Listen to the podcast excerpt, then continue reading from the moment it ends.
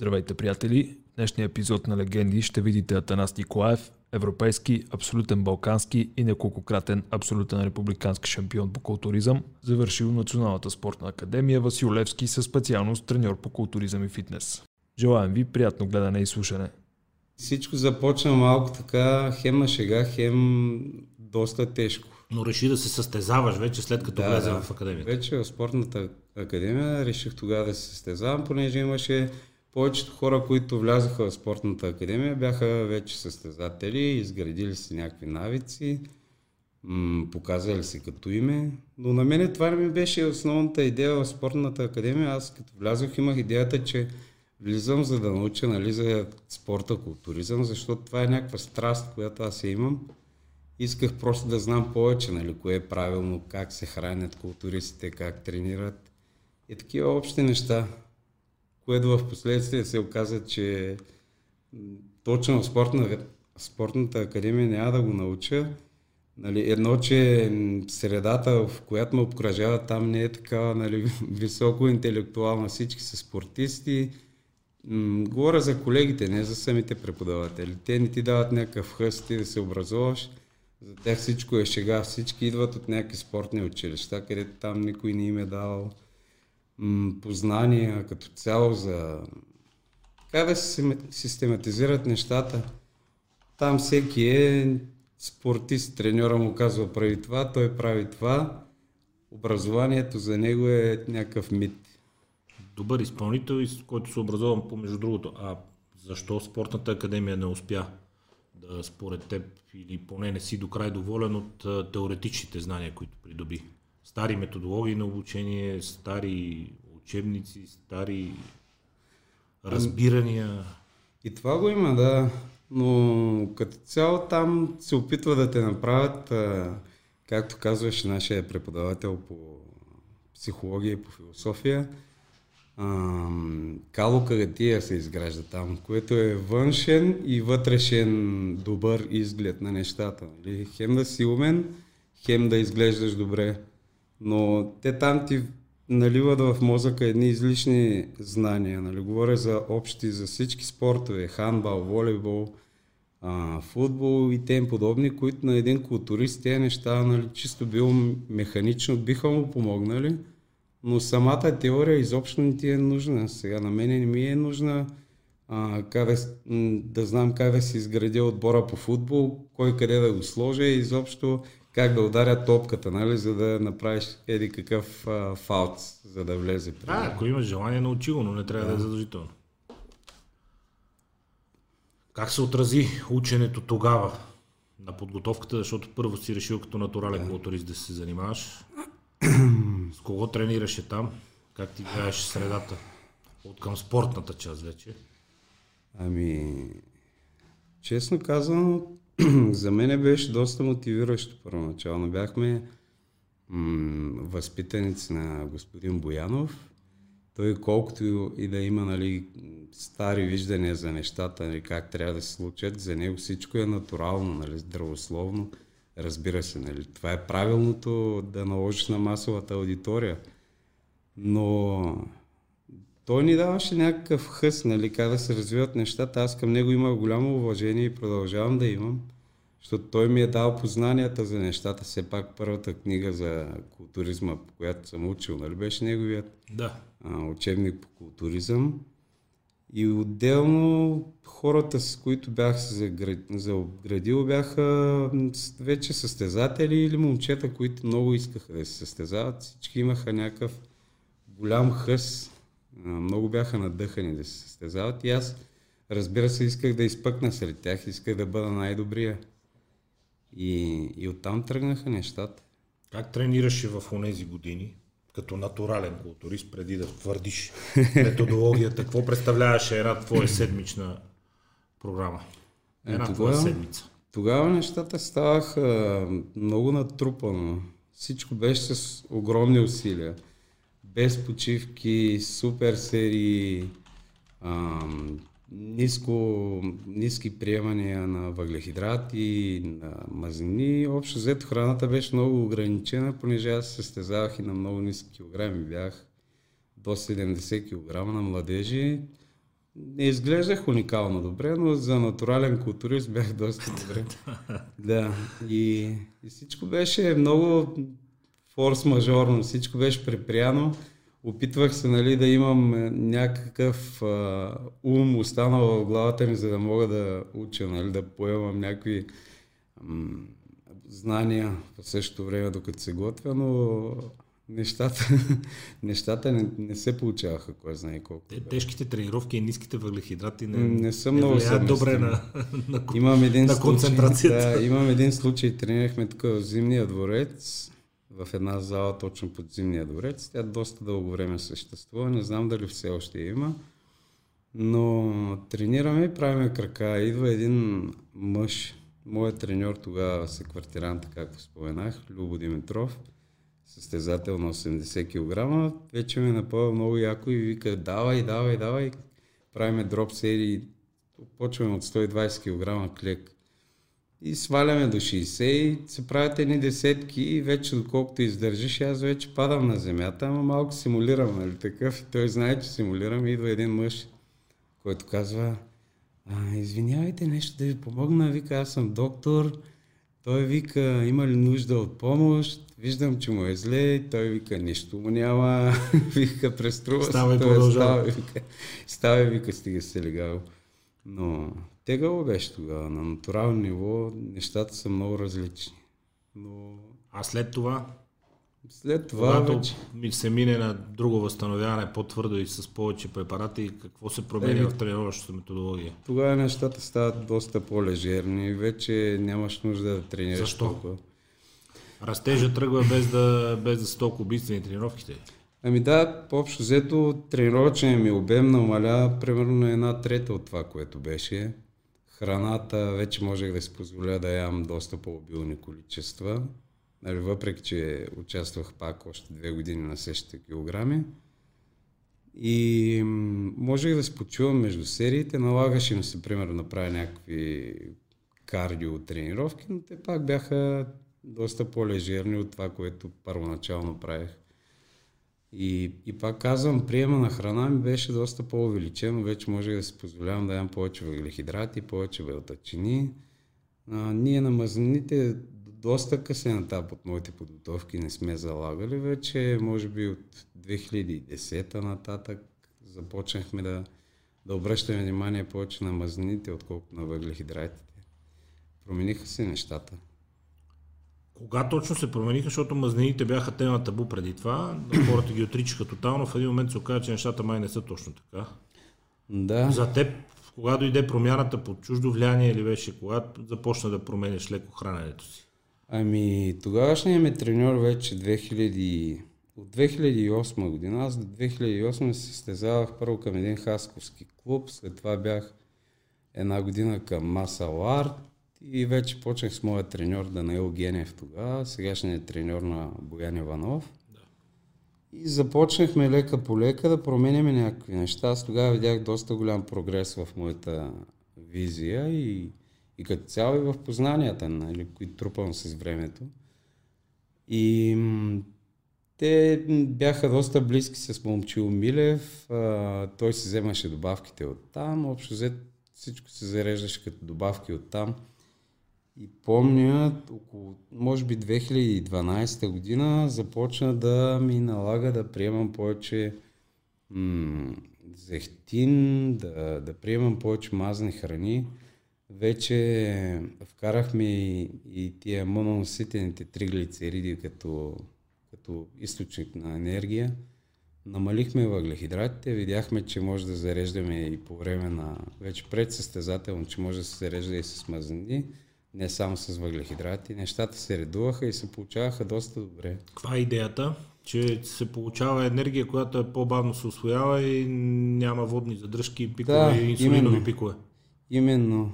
Това за инсулиновите пикове не, не беше толкова нали, важно за нас, понеже ние не тренирахме по такъв начин, че това, примерно, да ми. Е, ти е било цел да държиш да, ниска захарта през цялото. Не ми оказваш някакво влияние да. на самата подготовка, на самите тренировки.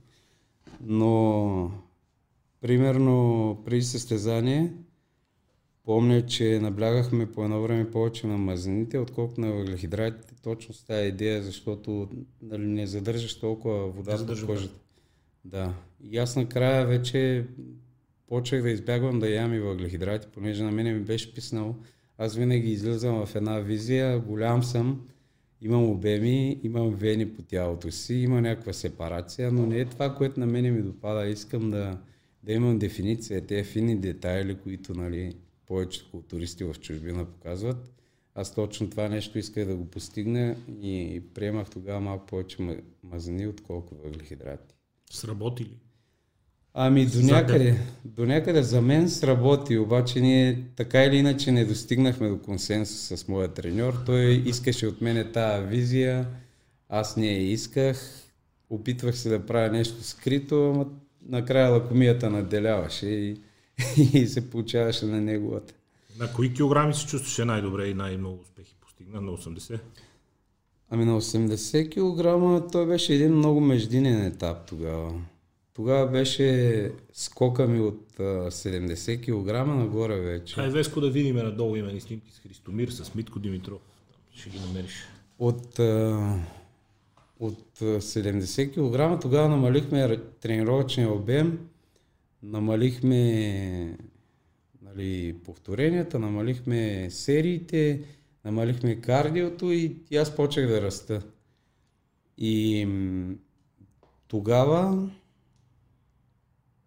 тогава коя година е било? Било е някъде около 2009 Тогава избухнах за някакъв супер кратък период от време и хората много така бяха очудени как ги постигаме нали, тия точно работи, какъв е този прогрес. Нали, много малко хора в България го правяха. Тогава помня, че Добри Делев може и да го отрече, не знам, но помня, че 2008 вече някъде към края беше звънял по скайп чрез моя треньор, тогава първия ми треньор, да се свържи с мене, как така съм ги бил правил аз тия прогреси, какво точно сме били правили. Аз вече му казвам нали, какво съм направил, че да се променя така.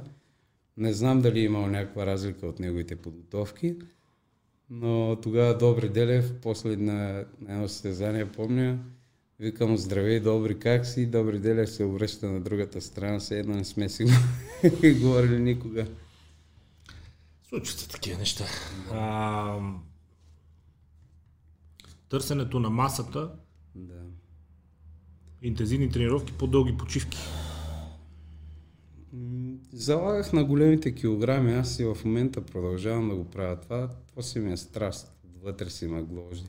Големите килограми като, като, като максимално натоварване, като да. малък брой повторения, добре, но една тренировка, да речем, за гръб, да. колко серии общо включва при теб, защото е, гърба си е сериозно бачкане. Горна част, долна част, плътно, широчина, има много работа там. Ако Като говорим, обем работа, да.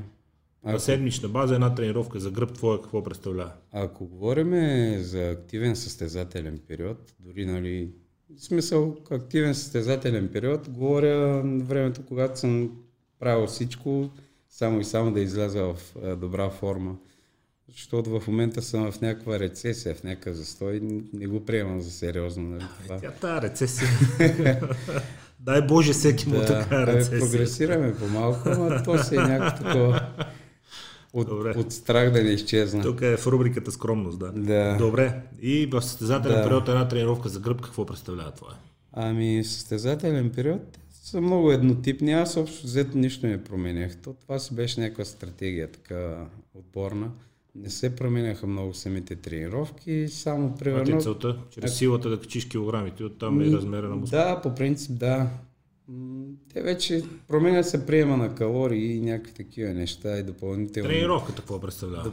допълнително се приема. Днеска имаш да правиш да. гръб, състезател си. Добре, примерно, какво беше една примерна тренировка? Започваме винаги с а, загрявка на пътеката, малко да раздвижиме самата кръв. Примерно правиш 5-10 минути на пътеката, малко наклон, за да дигнеш малко и пулса, да се ползориш, което вече, ако си по-тежък, нали, не се и налага, защото то сърцето се твари, да. И си почва си се озорваш, да. като се завърти пътеката. А, минаваме пътеката, след това правим малко хиперекстензии, гръбните екстензии, примерно 3-4 серии да вработиш. И ние тогава започнахме с мъртва тяга, което на мен ми беше перфектно, като бях нали, с а, всичките си стави здрави и, и нямах никакъв проблем. А, правихме примерно тяга, правиме 3-4 серии, от които да речем две са работни. Първо, първата работна да е на около 75% от максималното, което можеш да направиш. И втората работна, ако не изнаглея нали, с килограмите, стигаме до 85-90% от, от максимум. От максимума. На колко повторения? 3-4? 3-4 повторения. На мен толкова ми бяха достатъчни. След това продължаваме, правим широк скрипец отгоре, пред гърди. Там правим още 3-4 серии, от които пак две работни. Максимум 5 серии, примерно, ако не си загрял добре. След това правим примерно гребане с штанга, надхват. След това може да направим две серии подхват, всичко от там нататък е, нали, тия свободни тежести са повече от 2 до 3 серии, не повече. Не се увеличава, не се увеличават сериите. Ако правим... Няма ли да влезе хубаво кръв и да го усетиш упражнението от 2-3 ами, серии? Аз успява. минах на, на по 5-6 серии от упражнения. Успява, успява. Ако направиш 7 упражнения за тази мускулна група, абсолютно достатъчно ти е. Защото аз, примерно, имам... Това тотал какво е? 20-25 серии? Ми, да, може и повече, зависи ако се раздадеш малко повече. Но винаги гледам да правя последната серия около 7-8 повторения. Защото ако ги правя с по-малки килограми и не успея да стигна до такава серия, която да правя 7-8 повторения, аз не се чувствах напомпан. Но като казвам 7-8 повторения, почти никога не стигам до отказ. За мен, аз примерно имам, в момента имам разни клиенти, които имат желание всяко упражнение да стигат до отказ. Ма това е безумие.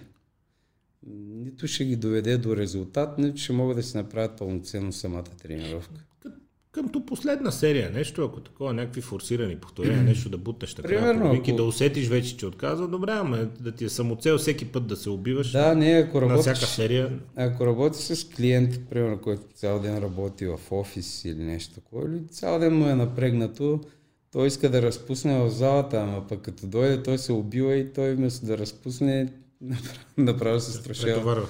Да. А когато се готви състезател, ти казваш 3-4 да. повторения, това са много големи тежести. Mm-hmm. А, в последните години много хора казват, че а, културата на свръхтежестите и на максималното гонене на, на а, тежести се леко променя и се връща към 8-9 повторения и търсене на, на напомпване и на бавни чисти движения. Да, те сега почнаха какви ли не методики да прилагат. Започна се тия частичните повторения, както и повечето професионалисти в, напоследък почнаха да прилагат примерно частични повторения. Някои пък правят пълни повторения, както казваш ти, с, бавна, с бавно изпълнение. Някои правят пък тази система, при която избутваш бързо, после пускаш бавно след това. Да, с а, обратното да. усилие при, при пускането. Да, негативни повторения. Негативни повторения. Да. При някой работи, при някой не работи, но пак зависи, според мен зависи от суплементирането цялата тази работа, ако говорим за състезатели. Ако диетата ти е окей okay и суплементирането ти е окей, okay, няма как нещата да не се получат, дори да да не се влагаш чак толкова в самата тренировка. Е, верно, няма да постигнеш това оптимално, което тя, твоето тяло може да постигне, но а, според, работи. Според мен обаче от хора като теб зависи как се претворява цялото това нещо в масовия бодибилдинг, този за любителите. Да. Защото а, сме си говорили тук, а, силно затластели, обездвижени хора да ги карат да работят с някакви малки гирички упражнения за някакви деталчета. Абсолютно безмислена история. Там трябва базови тежки упражнения, за да се събуди организма, да тръгнат хормонални процеси, да тръгне обмяна, да се свалят килограми, да. големите групи да тръгнат, те да почват да ядат мазнините. Именно, именно. Тялото да мине в друг режим, така че от, от хора като вас и от философията ви за трениране Аз... зависи как се претворява тя и върху масовия вече спортуващ. Когато работя с масови клиенти и се опитвам да кажа на някой нали, как се случват нещата в тялото, опитвам се да мина на елементарен, прост народен език и им казвам на хората, за да имаш ти една машина, която да гори достатъчно гориво, първо, нали, двигателя трябва да е голям, за да може тя да, из, да изисква нали, такова голямо количество енергия. Нали. Говоря за мускулите и за да, мазнините. Да, за да имаш да. А, мускули, които да горят мазнините, те трябва да са достатъчно големи. Нали. Другия вариант е ти да правиш някакви убийствени тренировки, да се струшаваш от кардио, но пак няма да постигнеш тази визия, това която не е искаш. Кардио, това са аеробни тренировки, едно потене, това си ти с Христомир. Да, тук може би съм най- най-обемист от това. Какви килограми? Пак около 93-94 кг. Той на колко е тук според теб? Той между другото не беше в някаква уникална форма, той тогава сам си го беше казал беше се готвил за много кратко време. Не мисля, че е повече от 80 и един, два, даже и толкова не знам дали има. Сериозна машинка, Христомир. Да, човек с опит и ген, и данни, и пич на всичкото отгоре. Да, и пич. Ами, и направо, на всичкото отгоре. Направо кало пагатия, както казахме. Да, да, да, да, И външно, и вътрешно красив човек. Защо? Колкото по-масов става бодибилдинга, да. защото той, той вече излезе от, от границите на самия спорт. Той започна да става база за всички, за физическата подготовка всички останали спортове. Всички тренират с тежести. И всички залагат базата на физическата си подготовка и на спорта дълголетие върху тренировките с тежести, за които учат и придобиват най-много знания от бодибилдинг. Колкото по-масо става бодибилдинг, колкото повече се разпространява и в другите спортове, и сред любители, и по фитнес залите, вие София през 200 метра има да. фитнес зала, толкова по-като че ли се свива състезателния бодибилдинг. Не е това, което беше преди 30 години, да не говорим за преди 20 и така нататък. Те нещата толкова се изкривиха вече, че аз мисля, че бодибилдинга като цяло, като бодибилдинг, то умира. В момента дори както казваш, тия силовите упражнения, те напоследък не залагат толкова и на бодибилдинг упражнения, колкото на тия силаческите, на трибойските, на штангийските упражнения, ето, примерно кросфита.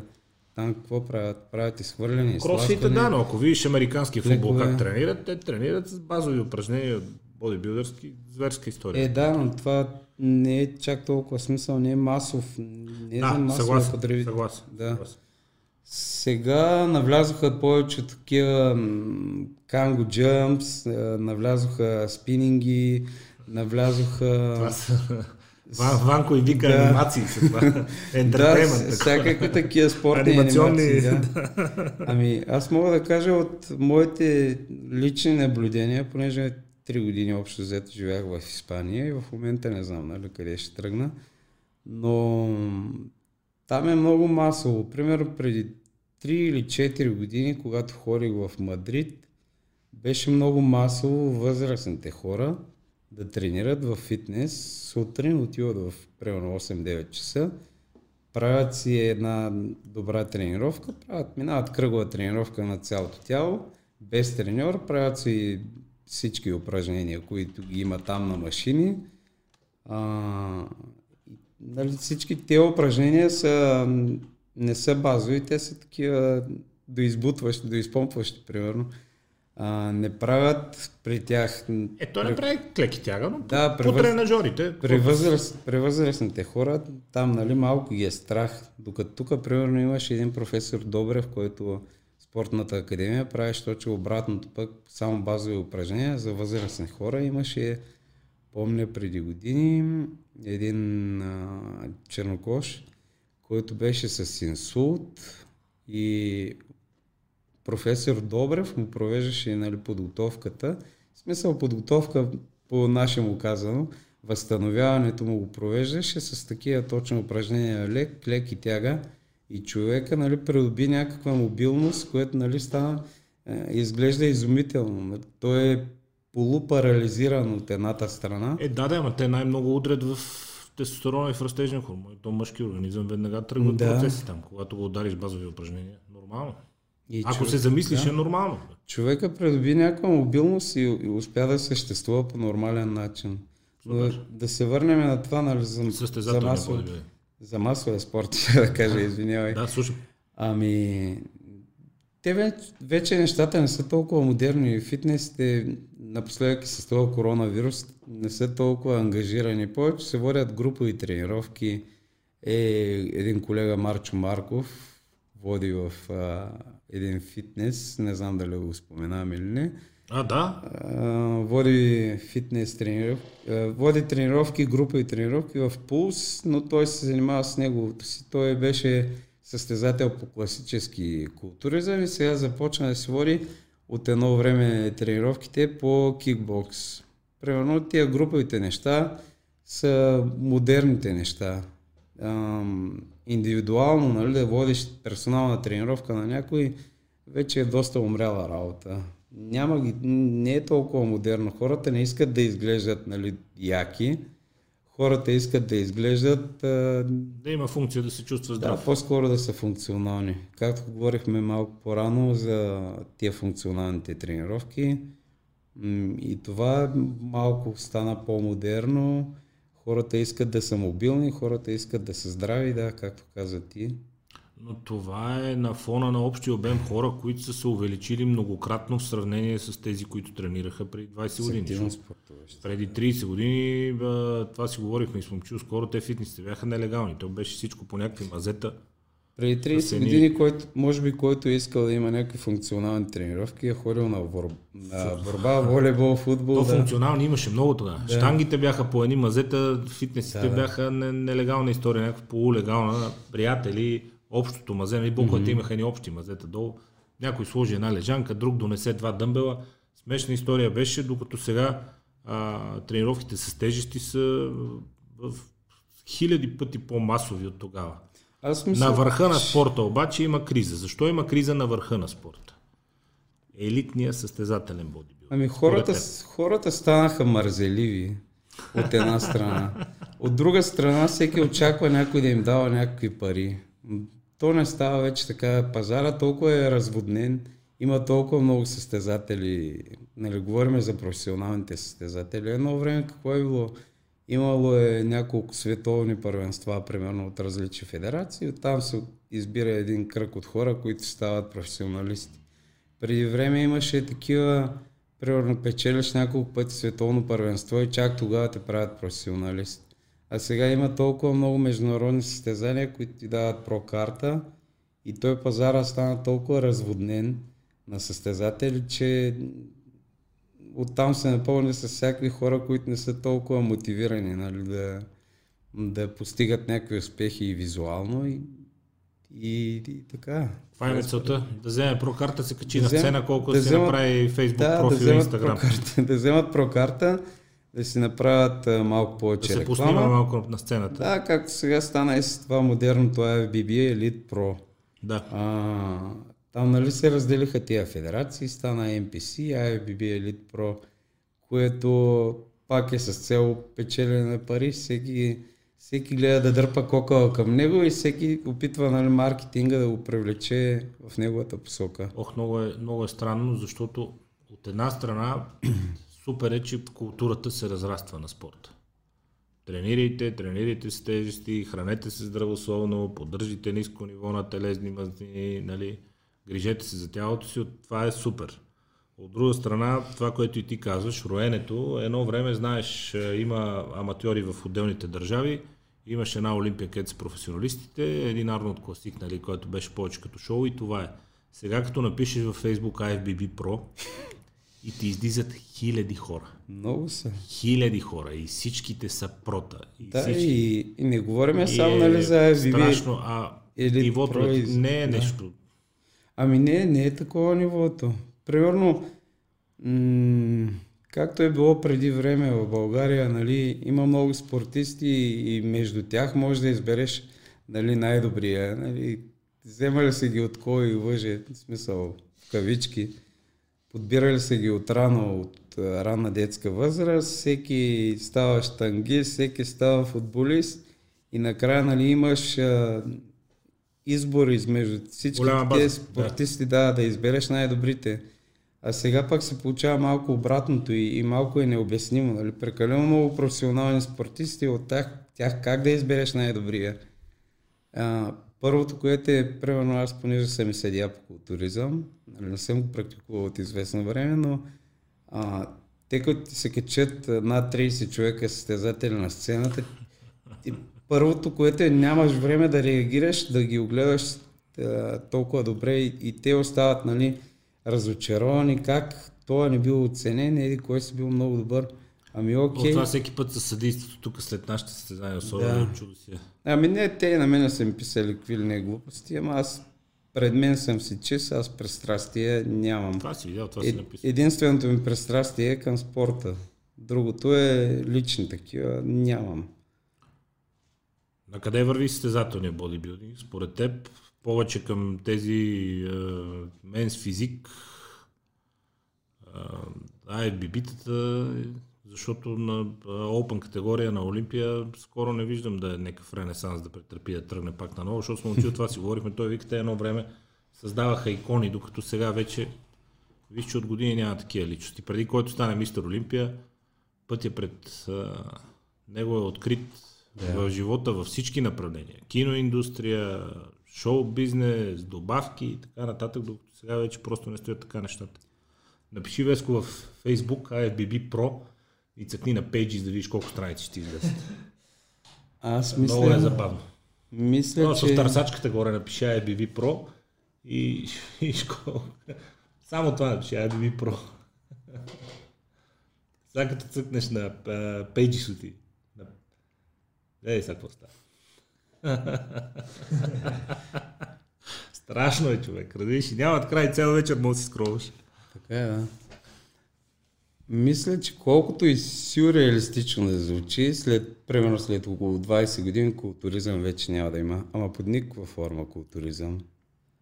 Едно, че според мен медицината ще е толкова напреднала, ако нещата са толкова достъпни финансово, че на хората няма да им се налага да тренират и пък това няма и да ги мотивира под никаква форма да тренират. И, и единствено да сравняват, примерно, генетика с генетика, то какво ще им остане?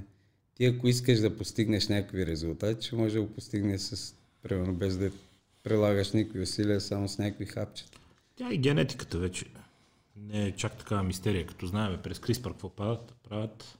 Да, но как, ако трябва да избираме, примерно, кое ще е по-вървежно за бъдеще, дали ще е менс физик или класик физик или а, културистите, тежките, най-вероятно ще бъде класик физик. Нали? Сега се увлекли по тази точно тая мода класик физик с а, вакуум пози, те с тънките талии, с големите рамене, тесните талии, с големите крака, нали, където да ги няма тези чудовищни размери.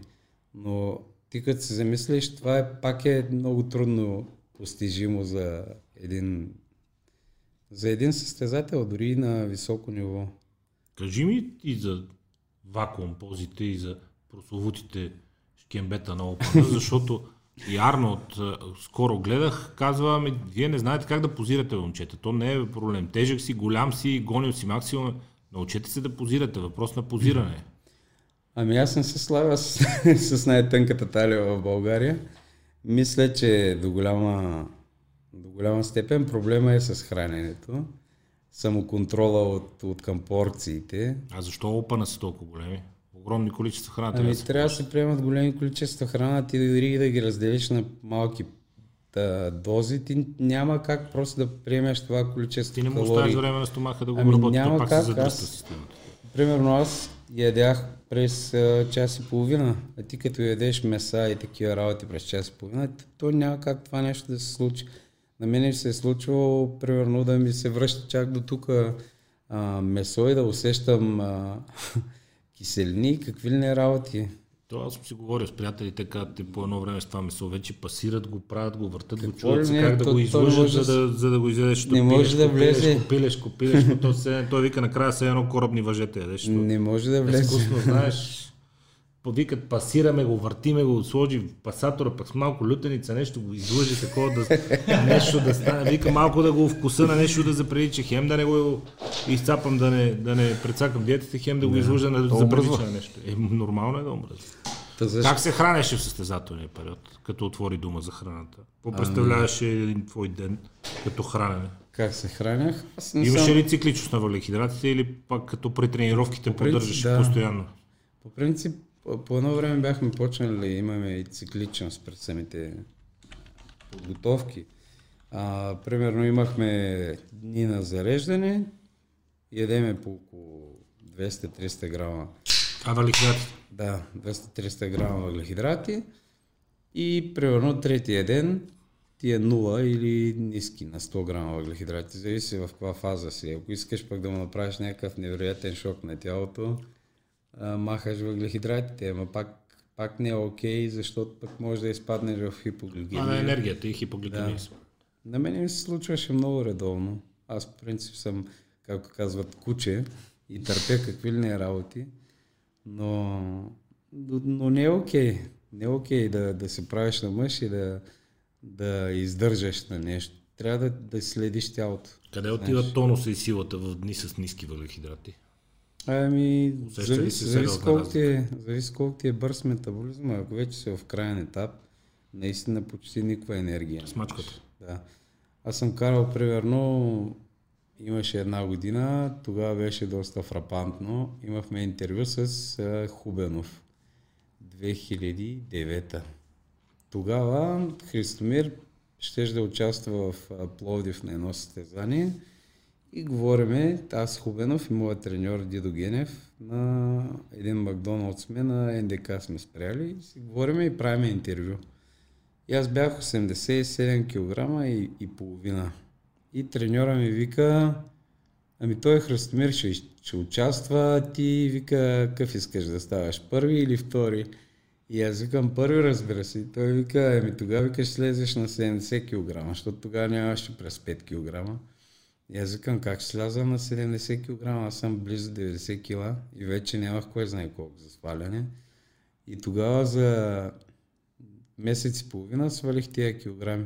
Бе, общо взето бях свалил 28-29 кг за цялата подготовка. От основния период, докато стоеш 70 кг категория. Да. Майко, майко. И- Как имаш ли сили да излезеш на сцената? Ами, суплементирахме се и ем, помня, че една седмица правих сауна по няколко пъти, по два пъти на ден.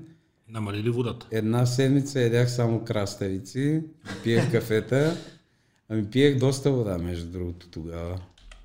Свалих килограмите, накрая бях 69 килограма, приличах на сомалиец.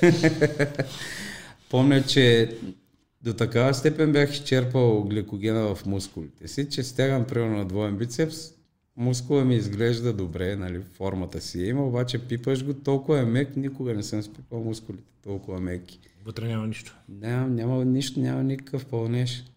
Та, и това ми беше дошло, дошло на, на ума, когато реших да свалям от 95 кг на 90 кг категория, а, стигнах пак до този момент, в който виждам нали, мускула си с неговата си форма, обаче като стои малко по-празен, понеже е бил голям преди време, формата се е запазила, обаче има някакво изкривяване. В смисъл, за лавните места няма как да ги промениш.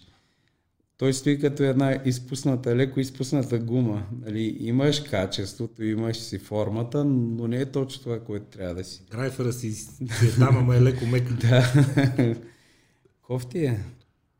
Как се зарежда непосредствено преди самото състезание? Митко Димитров преди ми е казал, вика, като вече ми е много лошо и много такова. И точно преди сцената и фана една котия вафли мури, като изяде. И направо вика се пръсна. Ами, то си има всек, всякакви методики. Всеки си прилага неговите си трикове, всеки си крие нещата. Аз винаги съм бил доста откровен в тези неща. примерно, какво правихме ние? Три дена разреждаме или четири дена и вече следващите три дена бавно увеличаваш въглехидратите и последния ден вече почти никакви въглехидрати не ядеш. Та, ако започнем да наливаме водите от неделята предната седмица, състезанието ти е следващата събота или неделя, Примерно започваш 7 литра, след това започваш другия ден 10 литра, след това 11 литра, 12 литра, максимум да стигнеш до 13 литра и вече един-два дена преди състезанието намаляш ги на половина. Предния ден преди самото състезание пиеш литър и нещо вода, правят се сауни, вземат се диуретици, дали са естествени, дали са медикаменти, правиш сауни, изхвърляш водата и после вече самия ден при състезанието пиеш около 7-800 мл вода. Зависи, има някои хора, които се държат един и същи прием на вода и изглеждат доста добре, но те пък а, не прогресират в килограмите и след това не спадат, те си поддържат едно и също е, те ако стоят на едни и същи килограми и са си оправили, държат нисък процента на телесни мазнини, то... Да, имаше един а, културист, ще го забравя, забравя съм го вече, как се казваше, а, професионален състезател, участваше много пълна категория в, а, на Олимпията, след това започва да излиза на класик физик, няколко пъти я печели, когато излезе тази самата категория. Той участваше целогодишно, през цялата година може би участваше на 20 състезания професионални. Стои си в една да, форма, не излиза. Стои си, стои си един и същ, почти никакви промени не прави, преди самото състезание се приема а, много, много малка вариация имаше от към приема на въглехидрати и, и и белтачини, всичко си кара по план, но това пак е убийствено. При положение, това ще, това ще да ми следващия въпрос, при положение, че в а, а, сега в тази фитнес индустрия на фитнес моделите и на тези IFBB-та, които непрекъснато са по някакви турнири, по някакви снимки, mm-hmm. по някакви фотосесии, а, те се стремат към същото нещо. Да поддържат целогодишно, целогодишно добра форма. Колеги твои да. са ми казвали, че това е убийствено за, за организма. Ами... Защо? Цикличността какво ти дава? Време да починеш после, време на тялото да се съвземе, да си възстанови собствените нива на хормони, да се види малко и то в мазнина, в вода, да почине. Какво ти дава цикличността, което, с което те ощетява този стремеж за целогодишно поддържане на форма? Ако говорим нещата дали са дали, суплементирани или не суплементирани, сега ти пак няма как да се възстановиш напълно хормоните, ако цяла година не спираш да се а, суплементираш външно, но както каза ти, да, дава ти тази цикличност, дава време да починеш, ако не физически, то поне психически. Това време... Да не си непрекъснато. Да, диета непрекъснато, това да време, калории. Да, постоянно това време да, да се храниш гледаш кое ще ядеш, да. кога ще го ядеш, колко вода ще пиеш, дали да солиш, дали да не солиш, вече е доста обременяващо. Ако имаш семейство, пък е, вече там е трагично. Там нещата приключват много бързо, точно по тази причина. Много е самоангажирано е твоето ежедневие, не обръщаш внимание на нищо. И, и това ти дава тази цикличност, дава ти време малко да имаш нормален социален живот и като цяло да се възстанови самия организъм. И, и да, примерно за зареждане, бяхме тръгнали да говорим как зареждам при състезание. Караме 3-4 дена на нула, докато пиеме голямото количество води и вече последните 2 или 3 дена там почваш леко по леко да, да зареждаш с въглехидрати. Вече последния ден може да не приемаш само въглехидрати, може да приемаш и мъзни с идеята нали, да не дигаш толкова инсулина, да не задържаш тази подкожна вода. Ти като си ограничил приема на водата, това, че като качиш малко въглехидрати, то ти дава ами, енергия, ами, изпълвате, плътен ставаш. Да, зависи. Не, аз, примерно, при мен е много бързо варират нещата, много бързо се развалям визията. Примерно, два дена преди състезание може да съм много добре, на състезанието да съм добре и вече на следващия ден да не приличам на състезател. Но дори да не приемаш вода, ти от самия кортизол и от самите соли пак може да объркаш нещата. дори да, да не приемаш вода, пак когато хапнеш малко въглехидрати, пак може да ти излезе под кожата самата мускулна вода. Фитнес моделите и IFBB-тата. Някой би казал, добре да е цикличност, хубаво, даваш му време на организма да се възстанови, обаче пък когато си в подготвителен цикъл и дозите с препарати, и суплементи, всичко са в много по-високи, а пък тези пичове сега, менс физик, фитнес моделите, целогодишно на някаква ниска дозичка, малко растежно хормонче, малко тестостеронче, малко добавчици, целогодишно си изглежда добре, кое му е толкова лошото? Ами, виж, те не са чак толкова прости, прости нещата. Сигурно. Те, то е много Те никога не са. Да. Отстрани винаги са много от, прости. Отстрани нали е просто, но, но всеки е различен. Ти не можеш да, прием, да прилагаш едно и също суплементиране или едно и също ниво външно стимулиране с хормони на различен състезател. Примерно ти един много як, як културист може да му даваш много по-малки дози, отколкото на един фитнес модел. Вече как ще реагира неговото тяло е много индивидуално. Гледна точка на генетика, на начин на трениране, на... Не само... Вече е натрупана маса. Идеята е, че не всеки ще реагира на едни и същи препарати по един и същи начин. Е, със сигурност. Примерно ти може да си много як и голям, да приемаш някакви детски дози и да си фитнес модел и да си чупваш от зоб и, и пак да не изглеждаш добре. така да го кажем на народен език. Еми, жалко ако си усторите, да. Да. Еми, има ги и такива. Аз, примерно, в момента виждам някакви момчета. Има един а, много нашумял такъв а, младеж, българин, който нали, постоянно си прави реклама, показва се колко бил як, класик физик. Вика, как съм, как съм, вика ми, почва да стимулира, защото нещата не са добре. Но аз, нали, в кръга на шегата, да. базикам го, но в смисъл, момчето е добре, но аз не съм виждал той да е спрял в последните две години да, да, да стимулира външно. И това пак не е окей. Okay. Е, то е, както казваме, модел, нали, тип модел, класик физик. А при културистите, при, поне, па, които аз от моята генерация познавам, там имаш цикличност, там не се кара целогодишно на препарати, не е да не да. спираш. Да. да. Примерно ти си даваш някакво време наистина на твоето тяло да, да се възстанови, защото ти почваш да вземаш примерно някакви стимуланти, външно, но то тялото няма да реагира по същия начин, да не си му дал време на самото тяло да се изчисти, примерно 2-3 месеца почивка от, от медикаменти и от, и от каквото и да било дори от суплементи или от а, еднообразна храна.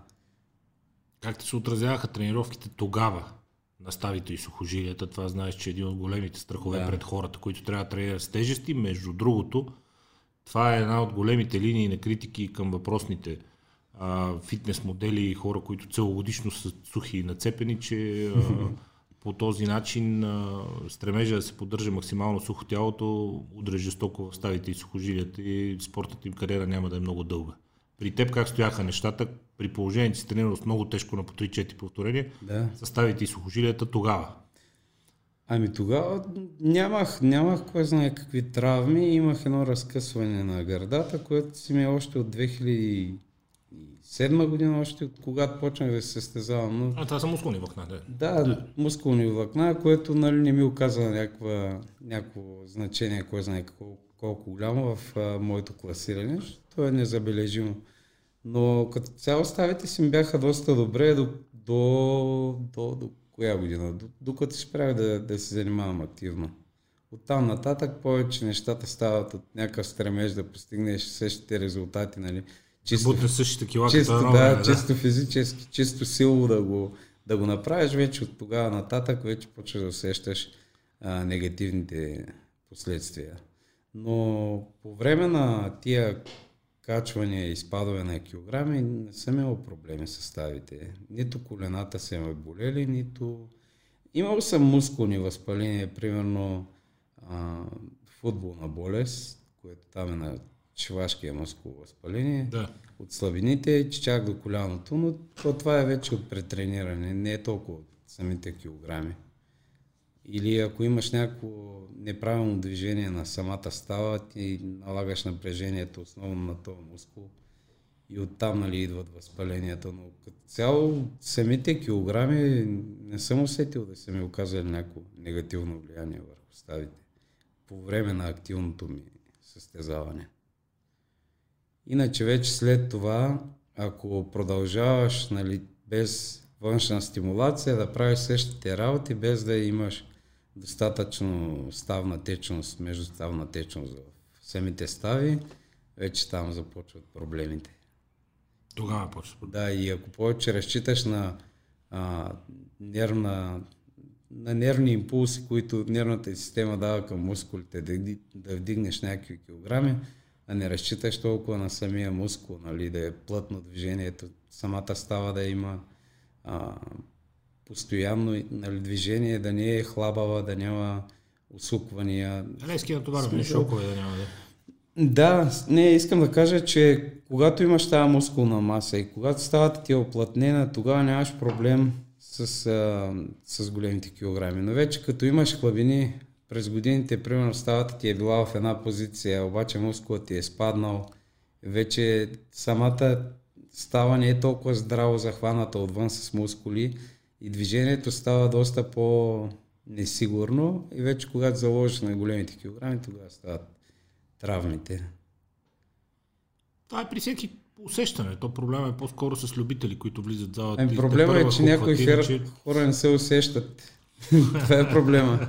Защото аз виждам. От мерака такива... да се дигне повече. Да, виждам много грозни работи в залата. Дори, дали, говоря и сега, има момчета и момичета, които правят някакви неща, които на мене, аз като ги гледам тях, чак мен ме боли в самия момент, нали, когато те го изпълняват. Но те не осъзнават, нали, те не усещат болка в този етап. Но аз знам, че след време, ако продължават това нещо да го правят по същия начин, то ще рефлектира неминуемо върху тях. Ето и онзи ден имаше едно момче в залата, показва, нали, момчето, гледам тук, слага едни ластици на бицепсите, нали, да държи постоянно кръвта в ръцете, прави едни движения за трицепс с обратен хват на дерак хватка, на горен да. скрипец и разгъла и му го показва нали, много такова плавно движението и на неговия приятел, който беше пълничък, нямаше никаква спортна култура и той идва и се опитва нали, също го прави. Той в същия момент се обърна на другата страна човека и си плее на нещо и слуша си музиката, ама не му следи неговото движение. И аз виждам как го прави супер криво, късо и в такива моменти ми идва нали, да се намеся, пък обаче като се намесиш, хората... Те почват се сърдат. Чакай па сега, то къв е, какво ми се тикаш тук, аз не те познавам нито нищо. И още един пример, примерно едно момиче, вчера прави на Хакен Смит клек, но с лице към самата машина. Тия, които вървят а, с ос, не вървят по релси, да. Хакен Смит, а той е с ос, само да, се накланя да. горната част. Махал. Да. Тя вместо да стъпи на самата поставка, на къде, почта. Да, на почта, където трябва да стъпи, да се и краката, тя стъпва там, където трябва да е в релакс положението, нали, за да извадиш тежестта и опитва там да кляка и викам, чакай, чакай, чакай малко, нали, да ти покажа, нали. И тя, девойката си мисли, че нали, нещо се опитвам да я заговарям, нещо да я свалям. Па какво лошо? Еми да. Ох, аз хоро най-странното нещо, един човек правеше нещо между нещо между пуловари, трицепсови разгъвания и изгъване за корем. С въжето просто хванал го първо, тръгва през ръцете, после нещо като пуловар, после се сгъва додолу. Много странно беше, той ние решихме, че за космонавт тренира. Тогава ние така си окръстихме космонавта. А другото, миналата седмица, на на техноджим машини, с, те са свободни тежести а, за, mm-hmm. а, за гърди машина, uh-huh. която е за хоризонтална машина за, за външна част на гърдите, mm-hmm. с две ръкохватки отгоре на дискове. Да. На свободни тежести, слагаш дискове. А, човека се беше качил на колена върху седалката, на колена mm-hmm. и буташе тежестите така напред сърцете. Не мога да ти обясня защо. Не знам каква му е била идеята. Аз иначе ще му се щупат ръцете всеки път, тръгва тук от колена, се мъчи. Да. Не знам, не знам и не знам каква му е идеята. И на колена се качил върху машината. е Подметките му върху седалката. горни гърди и, и предно рамо. Ама има машина за горди хати от другата страна също, да просто Ами- други градусите. Е, между другото, и ние сме правили много изчанчени работи на самите, на самите машини, но когато го обясниш нали, на един човек чисто биомеханично, кой мускул как трябва да го усети, как точно трябва да застане, кога да издиша, нали, вече може да му се получи. Обаче да, да караш някой да прави някакво упражнение без да, го, да му го обясниш, не става. И, и може би това им липсва на много треньори, че Примерно, ние имаме по-богат опит, защото прекарваме почти цялото си ежедневие в залата. състезатели. треньори, да. А, а сегашните, те изобщо, примерно при Владимир Боянов, последните курсове, които аз съм бил свидетел, идваха в Дианабад в нашия фитнес, идват примерно някакви лелки, някакви чичковци, дето чули, че е модерно да станеш фитнес инструктор и дошли и водят практичната част, той човека им обяснява някакви работи, те си блеят на другата страна и аз имам чувство, че тези хора те наистина го правяха, нали, само и само да си изкарат кетапа, ама такъв човек, който няма никакъв опит. Кой ще в- вземе на работа и какви клиенти ще завъртиш? Ами дори да е така, дори някой да го вземе, той може единствено, може единствено да ощети някой клиент. Пазач хотелски фитнес. Може да ощетиш само някой клиент физически, отколкото да му помогнеш. За мен е треньор трябва да е такъв, който да има и теория и практика на нещата. Защото пък има и много такива, извинявай, гурута, нали, имаше един гуру, няма да го казвам кой е, че и той се обиди. Аз този човек съм го виждал, може би един път в някаква форма, той просто беше скини фет, нали, беше свалил някакви огромни количества мазнини, останали му пак мазнини и малко мускули и води подготовки на хора, нали, на състезатели. Аз викам, това викам няма как да, е, нали, да проведе тренировка на подготовка на състезател, при положение, че той не го е изпитал това нещо върху себе си. Те много хора ми се сърдят, нали, казват, че не е точно така, той има много богати познания, теоретични. Добре, човек, ама ти това нещо... Теоретични добре, но ти Чел си го на теория, не си го видял. Да, не си го видял върху твоя организъм, как ще реагира твоето тяло. Има между другото много доктори в щатите, бодибилдъри, дето водят такива лекционни курсове онлайн. А, ендокринолози, хора, които обясняват нали, как работи тестостерона, как работят женските хормони върху твоето Много тяло. вече, да. Да, и, и ги виждаш, нали, те си стабилни бодибилдъри и вече на тях това им е страст. Те го обясняват хем а, научно, хем ти го показват нагледно, че наистина нещата стават, нали, работят. Обаче тук не продава това нещо. Тук продава да, да имаш маркетинг, да говориш Още повече. изоставаме във времето ли тук, защото и в на Стан Събе беше направена поредица за стероидите. Да. Да. беше с Митко Димитров епизода. Митко това му казваше, вика, в Штатите хормон реплейсмент терапи вече навсякъде всички взимат допълнително Да, да. тестостерон и растежен хормон, той си стана част от мейнстрим културата, да си поддържа здравето след 40. Тук продължава да е тема табу. С момчил това си говорихме, той каза български доктор, като отидеш, като му кажеш, той вика, не забрави това да не си пипнал тия неща, бягай надалече, изобщо. Ами, Тя- то е смешно. Ние тук след 45 години човек го отписваме вече. Смешно и е тъжно, защото аз както съм от малък град, така и в големите градове, примерно идва син или дъщеря на някой доктор да тренира с мен. И аз си казвам, примерно, «А, хубаво е да вземаш аминокиселини, да, да вземаш витамини, да вземаш добавки, примерно за сваляне на мазнини. Ако нали, не се ти в а, диетата, не ти е достатъчно разнообразна, като допълнение към тия неща и доктора, тя говори с него или той говори с него и казва, а не, аз съм на боли, вика няма да му дам. Какви е на боли, боли човек? Ти имаш медицинско образование, на поли. имаш медицинско образование и твърдиш, че протеините и аминокиселините Витамини, аминокиселини се назоби. да, и твърдиш, че това са анаболи. За мен тези хора нямат, нямат право да работят като доктор при положение, че ти това нещо, базата, основата си е пропуснал как нали, можеш да достигнеш до някаква задълбоченост в твоето Аз до сега не съм срещнал, практика? поне аз до сега не съм срещнал, не казвам, че съм прав, говоря за личен опит. А, български доктор, спортно ориентиран, който да е а, с изцяло отворен мироглед към всичко, което съвременната медицина предлага.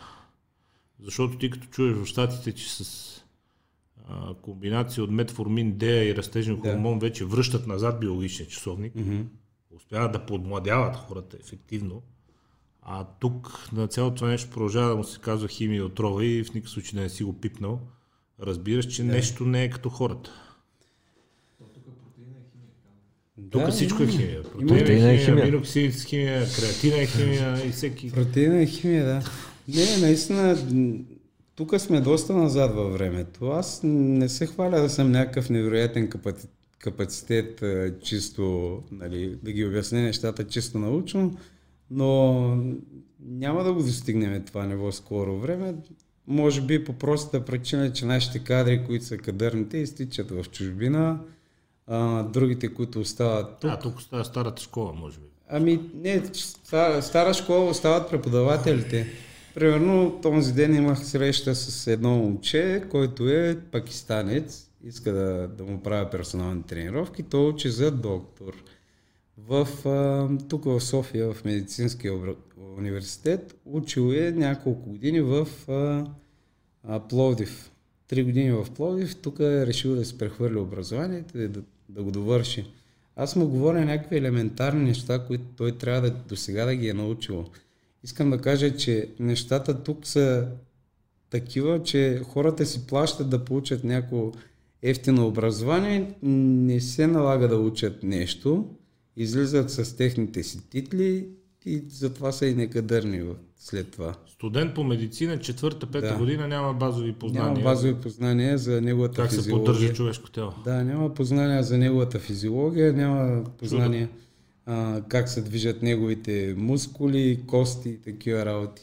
И това е масово, не е, не е само, нали, не говоря, че това е а, само единствено са такива. Има много кадърни хора. Аз, примерно, познавам, има едно момче от моя град, Ради Атанасов, той завърши, сега мисля, че е ендокринолог, занимаваше се и той с бодибилдинг или може и да се лъжа, може и вътрешни болести да е, но както и да е. И той залагаше много на теоретичните познания и практиката в, Той в се спорта. насочил и към медицина. Да. И, има такива хора, нали, за които това нещо е страст. Нали, не говорим да е спортен доктор, просто да заложим малко на образованието си. И това беше и моя нали, двигател да запиша в спортната академия треньор по културизъм, само и само за да, за Да придобия, да, теорията. Да, да придобия знания.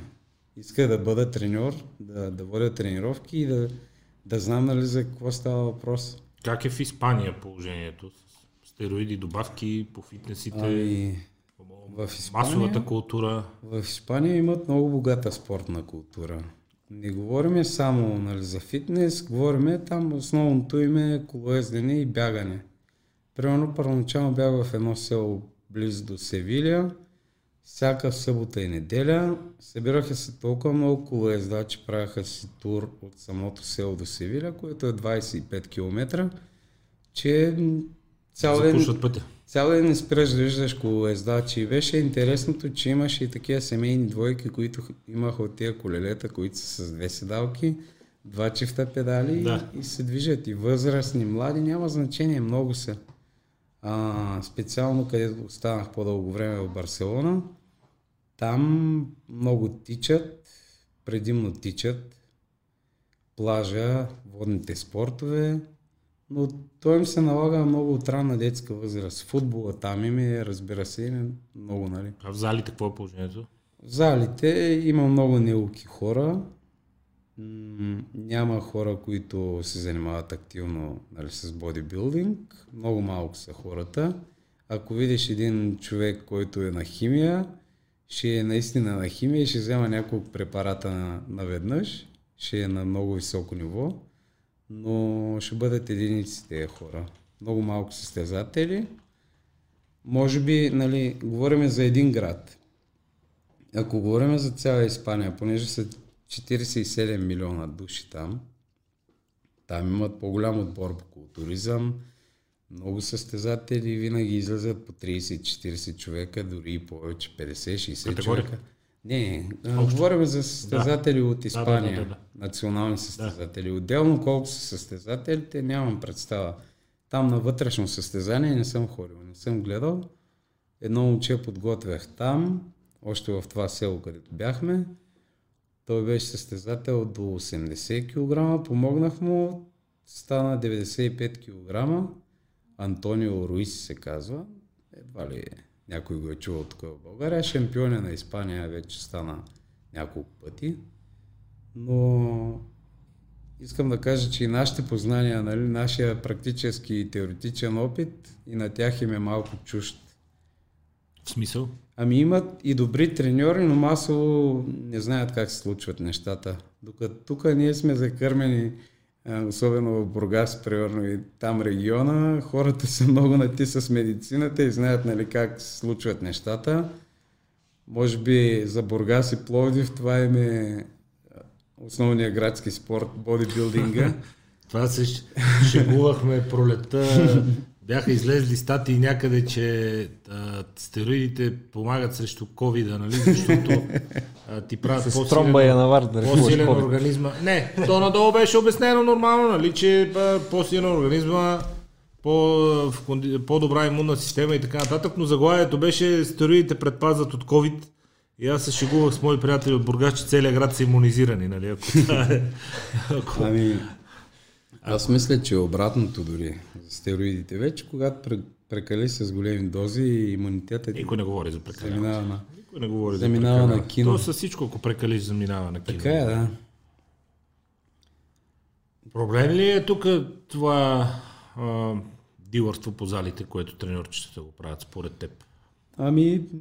Защото това е един от основните източници на доходи. Да, е. И си мисля, че хората доста често търсене на бързи резултати а, купуват, пият и си бият неща, от които нямат непременно нужда и те бързите yeah. резултати няма и да дойдат, но се харчат и хвърчат едни пари наляво надясно. Аз не го считам за, за необходимо. нещо, кой знае колко необходимо, но пък и за нещо, кой знае колко незаконно и лошо. Твоето мнение какво е? Ами, то по принцип нещата, че са незаконни, незаконни са. Що но... са незаконни? Нещо, което го има в аптеката, да го... Да, по принцип е така. да го е, много хора викат, че ги произвеждат по мазетата някакво. А, да, бе, да, да, да, вече... Значи да. по мазетата не ги произвеждат. Да, и буркани, тая произведи го в мазе да видим как ще стане. Штуроти. В мазета не ги произвеждат, но вече наистина тази фармацевтична среда я няма, нали? Тая чистота фармацевтичната не може да си сигурен, че всичко е стерилно и случват се неща, нали? стават абцеси, стават възпаления. А, много от нещата, които се продават в фитнес залите, още от едно време не са истински. Единственото, което може да стане е да си биеш нещо, пък то да няма никаква файда. Или да пиеш някакви хапчета, които реално да се окаже, че са нешесте. Е, това а, иначе... Ще разчитаме на пласиво ефект. Да, има го, да. Но според мен не е вече някакъв такъв голям проблем. Беше много нашумяло преди години. Аз също мисля, че не е чак такъв голям проблем вече фалшивата. Беше много нашумяло преди години. Вече останаха не чак толкова много дилърите, има много марки Нещата се продават и свободно по интернет, може да си купиш каквото искаш. Може да свериш цени, може да, да си намериш, вече може да си купиш. ти си избираш от кого нали си купиш, какво си купиш, но не е чак такъв проблем по простата причина, че нещата не са истински повечето от които и няма къде да, да няма, няма, няма къде да се навредят хората просто. Единствено може да сбиеш някакво масло, примерно маслен разтвор, а, да си мислиш, да си мислиш, че си биеш някакви стероиди, а в същото време да си биеш олио, примерно, или... А могат ли да си навредят? Не е ли силно преувеличена вредата въпросната от стероидите? Защото много хора казват, вижте колко там а, културисти починали, двама, трима, четирима, вижте това, вижте онова, обаче от друга гледна точка, като видиш Силвестър Ярнолд на по 75-80 години в каква кондиция си как изглеждат, като видиш А, повечето бивши културисти каква форма продължават да са години след като са се отказали. А, като видиш хора, които продължават и до ден днешен да тренират брутално и очевидно да ползват препарати, за да се поддържат в каква форма си как им се развива кариерата и живота, и си мислиш, бе, вредни. Вредни колко пъти да са вредни? Ами, значи, може ли да са вредни, зависи кой ти ги дава, зависи кой ти дава идеята, как да ги вземаш. Ако човека, който ти ги дава, наистина са му работещи нещата и той се опита да ти продаде по-голямо количество, само и само да ги разбута нещата и вече си вложи в цикъла 5, 6, 7 неща нали, на куп, тогава евентуално може да си навредиш и не знаеш как да спреш. Примерно, ако човека иска да те държи постоянно на препарати, само и само да си му някакъв постоянен източник на финанси, тогава вече е малко опасно. Ако човека е малко съвестен и прави нещата по-научно, ти прави цикъла, нали? А, кратък, нали? 2-3 месеца, после пауза, евентуално още 2-3 месеца, след това пак 2-3 месеца на цикъл, окей, добре са нещата.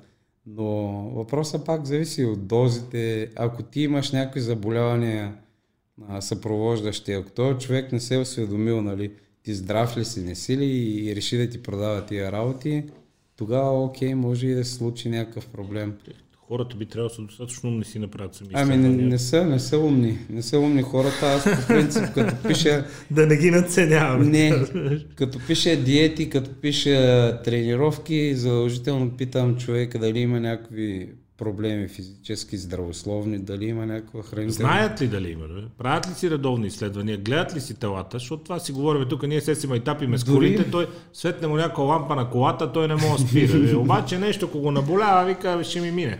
Не, дори да, дори да не си правят изследвания, пак всеки може да каже, нали, дали има някаква болешка, дали нещо е минало през някакво заболяване през времето. Зависи сега. Имах един случай, тук с едно момче му бях правил диета и тренировка. Той каза, много добре се получават нещата и аз го виждам, нали, следя го, има много добър прогрес. Говорим за натурално трениране. Да. Само на суплементи, само на храна и добра тренировка говориме там сън, ако има време да се поспи. Повече хора, които си плащат за тренировачен режим и диета, обикновено пък нямат време да се почуват, защото те работят за това нещо и повече са в чужбина. Та, ставаше въпрос, че това момче постигна много добри резултати и след време ми казва, ами аз бях бивш наркоман имам хепатит. И вика, и май ще трябва да намаля белтачините. И аз му викам, и ти да беше започнал с това, нали? При положение, че искаш а, добър резултат и да си здрава в същото време. Окей, ама ако тия неща се премълчават, не е добре. Защото не после... добре, защото в един момент става проблем и вече Ами ти реално не носиш, не носиш отговорност, в смисъл никой няма да изиска от тебе отговорност, ако не се стигне до летален край. Е, да. Но ако искаш нещата да са добре, да имаш клиенти, ти трябва да си малко съвестен. Тогава може би носиш отговорност към собственото си реноме и резултатите, които твоите хора постигат. На база знанията и опита ти, какво ти е мнението за все по-налагащото се а, тенденция? Тя ще дойде и тук рано или късно а, за хормон реплейсмент терапия, изобщо след 40-45 да се мине на прием на ниски дози а, тестостерон, растежа хормон, с оглед на това да се държи организма в кондиция да регенерира. Ниски дози, които да не се спират, постоянно да се взимат, просто за да компенсират загубата и намаленото производство с годините.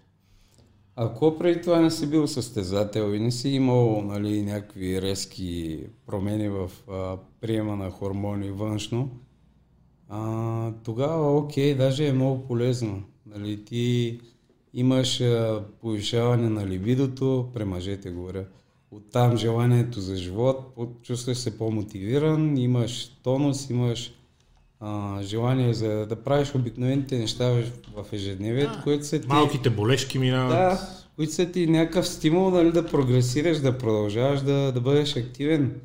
Обаче, ако преди това си бил активен състезател, вземал си някакви огромни дози, не се кротне за някакъв определен период от време да дадеш време на организма да регенерира и оттам нали, да почваш полека, полека да го стимулира, за мен това не е правилно. Може и да греша, дали някой може да ме обори с негово мнение, но това е моето мнение.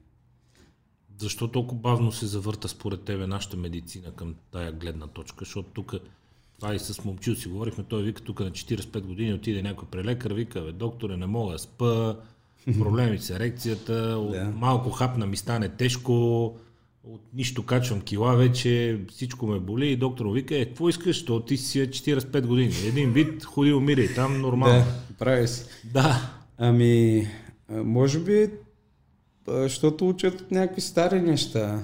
Стара, стара наука, в смисъл стари източници на, на образование, стари учебници. А, преподавателите са възрастни, те имат някакви съвсем различни виждания за нещата. А, не се образуват, не ходят допълнително на курса в чужбина, специализации не се правят в чужбина. Има много малък кръг от хора, примерно, които ходят на специализации в чужбина и те са малко по-млади, примерно на 40 и, и няколко години, те, които преподават. А другите, които са примерно на 70-80 години, какво ще му преподаде на този, на този млад студент? Той човек, когато се занимава активно с медицина, той растежен хормон още не е бил синтезиран сигурно. И отделно, че ние живеем поне 30 години назад във времето, тук нещата са спрели. Идват за закъснение. Ами не, те, то не, те не идват изобщо. Минат. В Спорта не отстъпваме. Спорта не отстъпваме, ама в масовата култура виж, че нещо... Масовата култура бавно Хората се... не искат да се образуват просто. Хората, че не искат да се образуват, може би си прав, но те в крайна сметка са под влияние на цялата тази култура. И когато лекарът ти каже, не дей никакви такива витамини, добавки, глупости да пиеш там, ти казваш добре и не ги пиеш, защото за тебе това е лекар. Той е този, който знае. Така че според мен от старата школа в медицината тръгва проблема, не толкова от хората. Може и така да е. Аз тук не знам, бях дочул от някой, искаше да прави точно това, а, нали, един вид да се направи клиника за хормонал replacement therapist, там да се, да се занимават точно с такива хора, които са на средна възраст, които трябва външно малко да се стимулират. И, и наистина би било добре това нещо да се случи, но не знам откъде ще привлекат такива кадърни кадри, дали в България някой има желание да остане при положение, че има такива знания и да се развива точно в България. Какво значи кадърни кадри? Нека го обясним сега на някой като Веско, който много го иска да разбира, но не разбира чак толкова много. И а, той разбира, но за примера приемаме, че не. А, отиваш в, да речеме в Кандиларов, правиш си едни изследвания, правиш си изследвания да. на хормоните и те ти показват, примерно, че тестостеронът ти е близо до долна или под долна граница. Намираш специализирана литература, виждаш колко Е, отиваш е при хубаво да- хомеопатик и ти предписва стига, чай от бабини зъби. Мани, ги, мани ги майтапите са. Той три беста да усти и ще ги. Влизаш, виждаш колко е а, приемливата нормална доза седмично, която не влияе върху естественото производство и не стресира организма. Тя е около 200-250 мг. Отиваш, купуваш си в България, в Турция, медицински чист от аптеката, никакъв проблем. Слагаш, след два месеца отиваш, правиш си пак изследвания, виждаш къде са ти нивата на тестостерона, виждаш, че са вече в норма, чувстваш се по-добре, Примерно идва ти е сила, мръднало. идва ти настроение. Виждаш дали е мръднало нещо друго. Кое може да мръдне? Какво може да мръдне? Чак пак Женски- толкова. Холестерол. Женските хормони. Или ако ароматизираш. Зависи, задръжката на вода, примерно, може да мръдне. Там някои хора вече... Някои хора, примерно, им се образува такова... При тестостерона едва ли ще направи задръжка на вода, ако почне аромата за нещо може да, да се появи проблем, но това пак си е до знание. Но проблема е, че няма кой лекар да ти го обясни. Еми няма. А не е толкова сложно. Трябва някой спортист. Ама като се обърнеш към някой спортист, те виж какво бяха направили. Ема те па лекарите викат, ама той не е лекар. Сега. Да, ти не го слушай него. именно. Сега. Той какво е учил? Бяха, бяха такова ли? Бяха правили тук едни интервюта по BTV, скоро бях гледал. Говореха как това не е правилно, треньора да ти прави диета, този човек няма медицински познания, Ох, да. А, трябва да си диетолог. това беше някаква голяма глупост да се забрани на фитнес инструкторите да правят хранителни режими. Някаква така щуротия. Може би до някъде се прави, ама при положение, Ама че кой- нямаш образование, никакво, евентуално, тогава, нали, някакъв етап. Те в, по принцип, сега как е в Барселона? Чакай сега, момент. Да. Питам те аз. Ти си фитнес инструктор. Да. Учил си за треньор по културизъм. Не си учил за нутриционист. Аз Да. не знам какво точно трябва да учиш за нутриционист. Микробиолог ли, какво, аз не знам в смисъл. Но както и да е, ти си учил за как се тренира. Диететика. Аз идвам и те питам. Мгм. Човек, как да започна да се храня, за да ми се посвие малко стомаха, да се оправя малко с тия водни задръжки, да сваля малко мазнини и да имам сила да продължа да тренирам. Да. И ти ми казваш, правиш ми един хранителен режим. Ако трябва под едно индиго ми преписваш твоя. И те се опитват да ми кажат, че по този начин ще нарушиш закона, защото нямаш правоспособност. Ама аз те питам да ми споделиш опит. Ако искам, ще го правя, ако искам не. Ако не ми влияе добре, няма да се храня така. Ама ти не ми предписваш отровни гъби или някакви е, опасни експерименти. Ти ми кажеш да ям пиле и броколи и ориз. И какво? Така е, ама виж, до някъде се прави, защото трябва малко да свие този пазар. Не може всеки да дава а, познания, нали, в кавички, за някаква област, която не е чак толкова вещ. Сега, примерно, има толкова много треньори, кои, които повечето са без никакъв а, кетап, изкарали са, примерно, един курс, който е два месеца, ама ти за два месеца какво ще научиш? Нищо. Нищо. Нищо. За две години не мога да научиш нищо, за два месеца. За две години мога някаква обща култура да придобиеш, ако само с това се занимаваш. За два месеца не мога да научиш нищо. Трябва нещата наистина да са специализирани, но пък чак да те осъждат, нали, да кажеш, че това е нелегално, примерно. Как ще ти забранят да му кажеш на някой какво да е?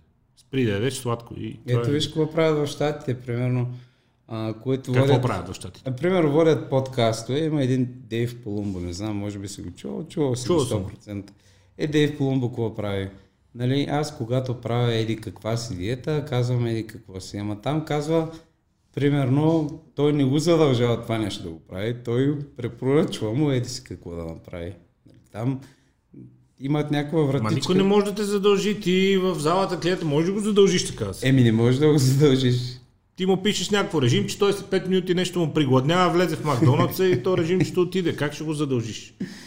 Става въпрос, че там, когато ги показват нали, нещата медийно, гледат да е като препоръка, нали, не да е като един вид рецептата, както е Тук Ванко ги прави тия неща. Пробва ги сам върху себе си.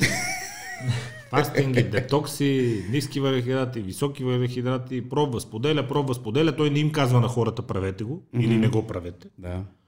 Пробва и споделя. Как му влияе. Аз имах един такъв опит с един мой колега, беше решил, нали, аз да го готвя. Аз му казвам, човек, аз не мога да те готвя, защото ти имаш толкова познание, колкото и аз имам върху нещата. И той ми казва, абе, давай ти, ти си тук, ти ще ме ограничава, сега треньора ми го няма, няма как, сега той не може да се занимава с мен. И аз му викам, окей, добре. И му казвам, аз правя еди какво си.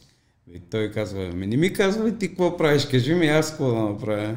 Викам, да ти кажа как Той иска заповеди. аз да какво споделяш, правя, нали, как, какво да направиш ти като, като аз не, не се чувствам нали, такъв капацитет, че да му кажа на него прави това.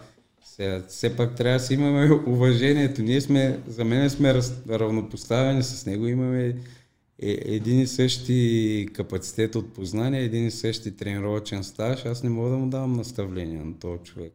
При кои клиенти има по-голям напредък?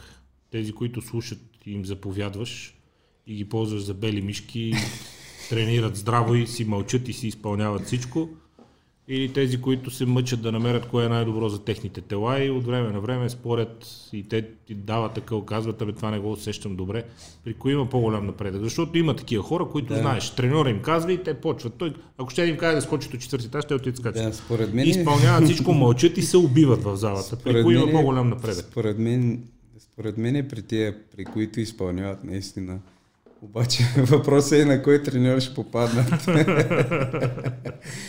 Защото, примерно, и аз имам нали, такива клиенти, които ми казват, ама, добре, ме, аз съм чел еди какво си. Ме, добре, бе, ти си чел еди какво си, ама аз съм го изпитал в моята практика и виждам, че не е така. Сега, виждал съм го и в други хора, че не се получава. Няма как, примерно, пред 10 човека да не се получи. то си го пише еди как си, ама то си е на теория така. Пък при тебе, при 11-тия човек ще стане. За мен това е невъзможно.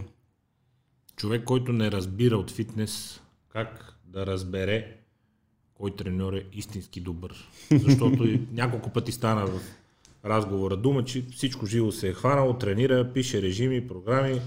Гледам ги едни деца на по 18-20 години, Саян, Смая, с едни фанелки си направили, Да, с едни луга. Дава къли там, води хора, слага им по земята, по стелки, тук ляга и кляка и то. Те, това е масовия влогър, Тъжна, бодибилдър. тъжна история отстрани.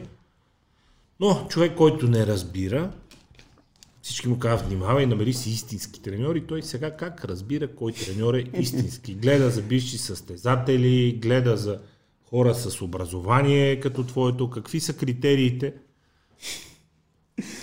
по които би посъветвал човек, който те първа се ориентира в а, цялата обстановка, как да си избере треньор, с който да работи? Тук и мене малко ме затруднява с това, с това въпрос, защото нещата станаха такива, че в момента, който си води правилен маркетинг, на него нещата му вървят. Ако ти е добър инстаграм, Да, той има работа. А той, който си мълчи, нали, той има познания, но не парадира с тия познания, няма как да, да се получат нещата при него, да има клиенти. Въпросът е да, да попаднеш на човек, който наистина има образование и опит. Ти, при положение, че имаш само опит, аз познавам и такива момчета, които примерно 15 години тренират с треньор. Ма ти с този човек, като излезеш примерно на кафе, не можеш да проведеш един нормален житейски разговор. Нали, има ограничен капацитет. То на него нещата са му такива, че познанията му стигат, колкото да си изпълни тренировката по правилния начин, както му е казал треньора, да изведе тази храна и той не мисли за това, което прави, нали. Аджеба, защо така го направих, защо това изядох, колко време го ядох, през колко време го ядох, колко време тренирах, колко си направих. Трябва да се съвместят нещата. Трябва да, нали, този човек, който е треньорът и трябва да е държал някакви изпити някъде, да е, да е квалифициран в тази област, а, да, да има сертификат, поне някакъв, да е, да е показал на някаква общност, нали, дали е научна, дали каквато и да е било, а, че може да го работи това нещо, има познанията и отделно да има и самия опит, тренировачен или състезателен, който да е усетил нещата, както рефлектират върху неговото тяло, самите движения, върху ставната му система, върху самите мускули, дори и върху нервната му система, как ще си почине след тази тренировка.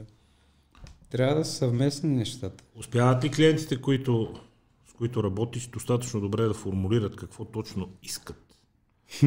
Защото хората искат различни неща. Един иска да е функционален, друг иска да качи килограми, трети иска да свали килограми, четвърти иска да си реши някакъв проблем с пропорциите на тялото, да поотвори малко рамената, да посъбере талията.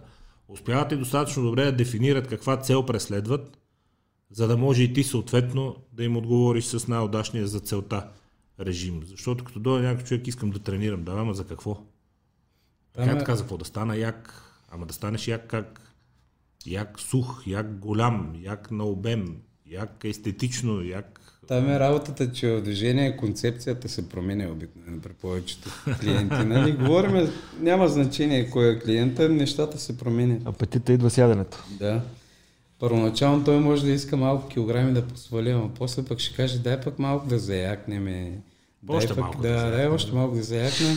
Още малко плътно Обикновено жените, жените какво става? Идват и казват, ама аз не искам да трупам мускули, не искам еди какво си. Аз им казвам така, виж аз се занимавам от примерно 20 години, горе-долу. С тази цялата работа. Говориме не само състезател, говориме и любителски. Занимавам се от 20 години. Толкова време се опитвам да над- надградя над себе си и не ми се получава толкова лесно. Така че вие за Не се такъв че качиш мускул кратък за период време. от време няма как да стане. Ама хората не могат да го възприемат това нещо. Свикнаха ли жените да възприемат по-нормално тренировките с тежести? Много Ами- им се плашиха преди. Да, свикнали са явно, защото има по-голямо търсене, нали, на жените става въпрос към такива физически натоварвания. Ето, тук онзи ден Отидох в залата, може би имаше 10 жени и около 3 мъже. Пак бях оцелил явно такъв часови диапазон, но правяха неща адекватни, не правяха неща, които, нали, пак си правяха... Да, правяха си пак някои изчанчени неща, но залагаха на упражнение, примерно за дупе, за, за рамене, за трицепси. Имаше тая, нали, търсенето на някакъв баланс върху горна и долна част на тялото. И нещата почват да стават малко по-масови, такива, нали, да, да не се плашат чак толкова от тежест. Това е положението по залите сега с тази, даже не толкова заради пандемията, просто заради бума на онлайна. Последните години много креативни почнаха да стават всички тези инфуенсъри с разни домашни тренировки. А, вземи две бутилки вода от по литър и половина, вместо гири, вземи той еластик, скачи върху дивана, а, и хората, дали защото нямат време, дали защото е ангажимент да ходят до фитнеса, почнаха все повече и повече да откриват домашните тренировки. Бизнеса с залите, както се вижда на теб като клиент в момента в България и ако обичаш да го сравниш и с положението в Испания. Ами бизнес с залите не върви на добре напоследък и то говорим като цяло в цял свят. Примерно, тази година в началото бях в Испания и Айде, говорим от декември месец насам, нещата се влушиха много. Първоначално първите месеци, от декември, януари имаше движение в залата, февруари, февруари намаля малко, може би някакво сезонно такова мързелуване ги обхвана. И след това вече покрай тая пандемия всичко затвори там в Испания. Имаха някакви периодични отваряния, хората обаче ги беше страх. И както и аз бях един от всичките а, клиенти на залите, отидох и първият ден, в който отвори залата, отидох да си отменя нали, абонамента, понеже продължава да ти вземат парите от банковата сметка. Да, да не ти върват. А, да, и ти не получаваш нищо, нали, не получаваш тази услуга. Ти си плащаш абонамент. То, що ми ти си се отказал от залата, да. смятай. И, и аз преминах на тази форма на домашни тренировки, колкото и смешно да звучи, ама ние бяхме наистина под карантина там два месеца и половина. Там беше истинско запечатване. да. Нямаше къде да хоря и аз почнах, купих си ластици, започнах да правя понеже... Не мъчиш нещо от някъде да, да има напрежение. И смея да твърдя, че колкото и смешно да звучи, нали, на някои хора наистина им е смешно, че има резултат. Резултатът е такъв, че човек, който има нали, изградена база, може да поддържа някакво прилично ниво, ако се храни правилно. Няма да, да атрофираш съвсем, нали? И да, Ако... няма да атрофираш съвсем. На мен ми смеха, аз пусках едни лайфове от скука на покрива на сградата. Там сградите са покрити с плочки. Нали? Как тук в банята такива да. плочки имаш, там са такива равни покривите, понеже там не вали сняг, вали, вали дъжд и имаш много голямо пространство, нали? Там тренировки може да си правиш напади, клекове. Чудесно. Даже и спринтове може да си правиш, ако искаш. И става въпрос, че на мен това нещо лично ми помогна доста от една страна да пребориш нали, апатията и стреса, че нищо не правиш вкъщи. От друга страна да не загубиш съвсем форма. Да, от друга страна да не загубиш форма. И е полезно е, нали, в това отношение. Ако си начинаеш, нали, човек, който не е стъпвал в зала, ако имаш правилна, правилно изпълнение на самото упражнение, пак ще доведе до някакви резултати, комбинирано с някаква диета. О, тогава сигурно си по-сериозни, защото ти ако си начинаеш стреса от тия тренировки, ще е много по-голям, отколкото при някой на да. тренера, който ги прави да. само за поддръжка. Защото ти като си дигал с тески штанги с тия ластици е малко... Да. Е, да, малко е смешно. Докато човек, който нищо не е правил, дори и с ластиците може да си докара мускулни трески чудесни. Малко е смешно, например, пък ако си бил два месеца принудително са ти спрели тренировките и вече като започваш да тренираш с ластици, туби и тем подобни, наистина пак си го има нали, самото натварване, но не е същото. Не, в никакъв случай не е същото. Не е същото, но всяко нещо е по-добро от нищо. Но е по-добро така, от нищо, да. Хората, трябва да избират между нищо и домашни тренировки, домашните пак са вариант. Та, и До къде ще го докарат с залите според теб? Защото в крайна сметка не всеки има възможност да направи фитнес вкъщи, ако дори има, да има какъв е смисъл, нали? Ако има още един локдаун, както такъв е термина, нали, английски, да. още едно затваряне, за мен малките зали вече наистина ще фалират. те това лято аз имах познати и продължават нали, да ми казват хората, че а, в момента изкарват толкова пари, колко да се покрият разходите. И някои, да е намалява аудиторията. Някои месеци, да. някои месеци дори не успяват да се покрият разходите. А, може да оцелят единствено големите вериги, дето имат а, ам, някакъв страничен приход. Примерно, ако е, те развиват много групови тренировки, там влизат по 200-300 да, човека на ден става за групови. за това, примерно, ако един собственик на фитнес верига а, да, соб... има и други бизнеси. собственик на транспортна фирма Пример. в същото време, може да го поддържа това нещо. Но ако има още едно затваряне, много голяма част от залите тотално ще приключат дейност. Имам познат, който има фитнес зала, може би 30 години. В момента казва, че нещата са толкова зле, че едва свързва двата края. А този човек цял живот се е изхранвал нали, от това нещо. Откакто е създаден. Да, откакто е създадена тази зала. Сега му е най-тежки момент. Еми, абсолютно. И това е на международно ниво. Ето, виж, примерно сега в Англия, как почнаха да процедират, въпреки локдауна, имат си някакви определени часове, записват всеки човек кога иска да посещава залата Ма там пък разчитат и на друго, разчитат и на облегчения, разчитат от държавата става въпрос. Имат някакви помощи, но да. те отнесени към техния стандарт не са нещо. Ами все пак е, е смисъл, все пак може да оцелеш под някаква форма, докато тук... Тия видя ли ги се станча, където Веско дава от моя профил във Facebook снимката. От преди 5-6 дена бях качил. Една статия ни бяха закарали танк пред парламента да протестират да не затварят фитнесите. Ами, какво? Оригинална форма на протест. Всеки, всеки се опитва да оцелее под някаква форма. Не става. Кой ще задава тона от тук нататък в индустрията обаче, защото преди беше господина с бялата риза. Mm-hmm. Арнолд Шварценегер, след него Рони, въобще имаше хора, които, които задаваха тона и бяха емблемата и а, локомотива на цялата индустрия. Сега всичко прекалено много се разпръсна и се разхвърля и като че ли хората не са наясно точно кого да следват. Има всякакви школи в момента. Вегани, натурални, ненатурални, целогодишно нацепени. А и те нещата по, толкова... такива, по, по а, не търсещи максимума, но пък такива гонещи по-функционално, кросфит и така нататък. Твърде много школи станаха, като ето го това пич. Той да, нацепена батка. Там, между другото, англичаните... са докарали там пред парламента, за да правят кампания срещу затварянето на фитнесите в Англия. Имат много така силна култура относно употребата на стимуланти. Най-дясно. Стимуланти и, и тако, и тренировки.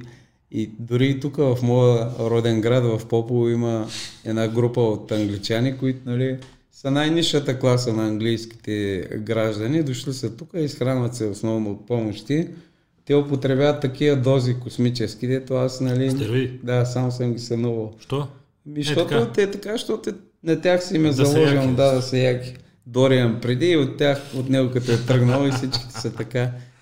Аз затова те питам, да? според тебе, кои ще са рол моделите, нали, моделите за следване в следващите години, защото това е много важно и то се предава после върху масовия човек. Ами едва ли ще бъде много централизирана цялата идея, едва ли ще е точно само един персонаж, нали? Да всеки го по нещо. Неща. Да, може би нещо такова ще се получи. Те образи като Арнолд вече май ги няма, нали? Ами, такива... не, то, то има такива, има такива, но сега времето е много по-различно. В смисъл, ето виждаш, то е а, и, и звезда телевизионна, и политик, нали, в последствие и като цяло и, и начин на живот, тренировки и какво ли не. В момента не знам, аз не, не съм чувал за някаква такава личност, която нали, е странно развита. Може би самото време... Скалата може би. Да. Скалата може би, да. по неговите стъпки. Откакто се захвана сериозно с штангата обаче. Като запука яко штангата и му тръгнаха нещата. Едва ли ще е чак такъв някакъв фактор в развитието на културизма? Нали беше на почнал... културизма не, той сега някакви състезания мислил да правим ученик. Да, беше, беше, беше почнал някаква така идея. Но яко май... се и разтренира. По-скоро в мотивацията на хората. Да. Може би в мотивацията и това да ги кара да тренират. Не знам, аз не мисля, че има някакви такива персонажи, които нали, ще повлекат чак толкова голяма група от хора след себе си. Ти коя школа ще продължиш да работиш от тук нататък? Ами, Бодибилдинг с тежко. ако, ако, става, ако става въпрос с клиенти, най-вероятно ще най-вероятно ще е нещо, нещо умерено, няма да е бодибилдинг с тежко. Особено пък с жените, те са толкова капризни и плашливи, че няма как да ги натиснеш още от първата тренировка да бъде нали, всичко хардкор. Не, от първата. То е ясно, че трябва малко кръгово и с началото да, Да. работи, но като система на работа, мисля, че по-добро до момента не е измислено и това дава най- най-добрите резултати за всеки, който се си- престраши. Аз съм си класик, аз не обичам изчанчените неща. Аз виждам тия работи, които работят. Сега те толкова много упражнения почват да налагат, особено за жените, за това дупе, па едни подскоци на стълби, Ох, едно кълчене, Па надолу, жестоко, не, назад. страшно е, страшно е положението. Е- напади, отпади. и прави напади, това е... И да е. Еми, Се придържаш към класиката. най-вероятно да, аз не мога да, да избягам от, от мене си. И аз съм така. Много хора искат да са модерни, ама аз това нещо не го умея.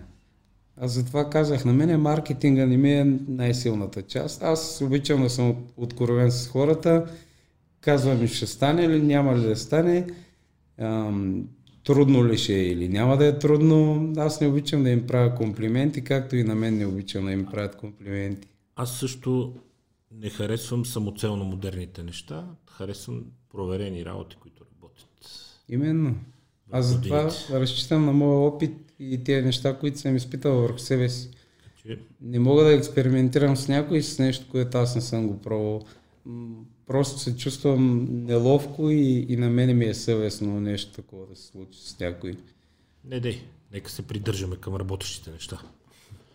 Пожелавам ти успех. Намерете Благодаря. Атанас Николаев в Фейсбук. Свържете се с него.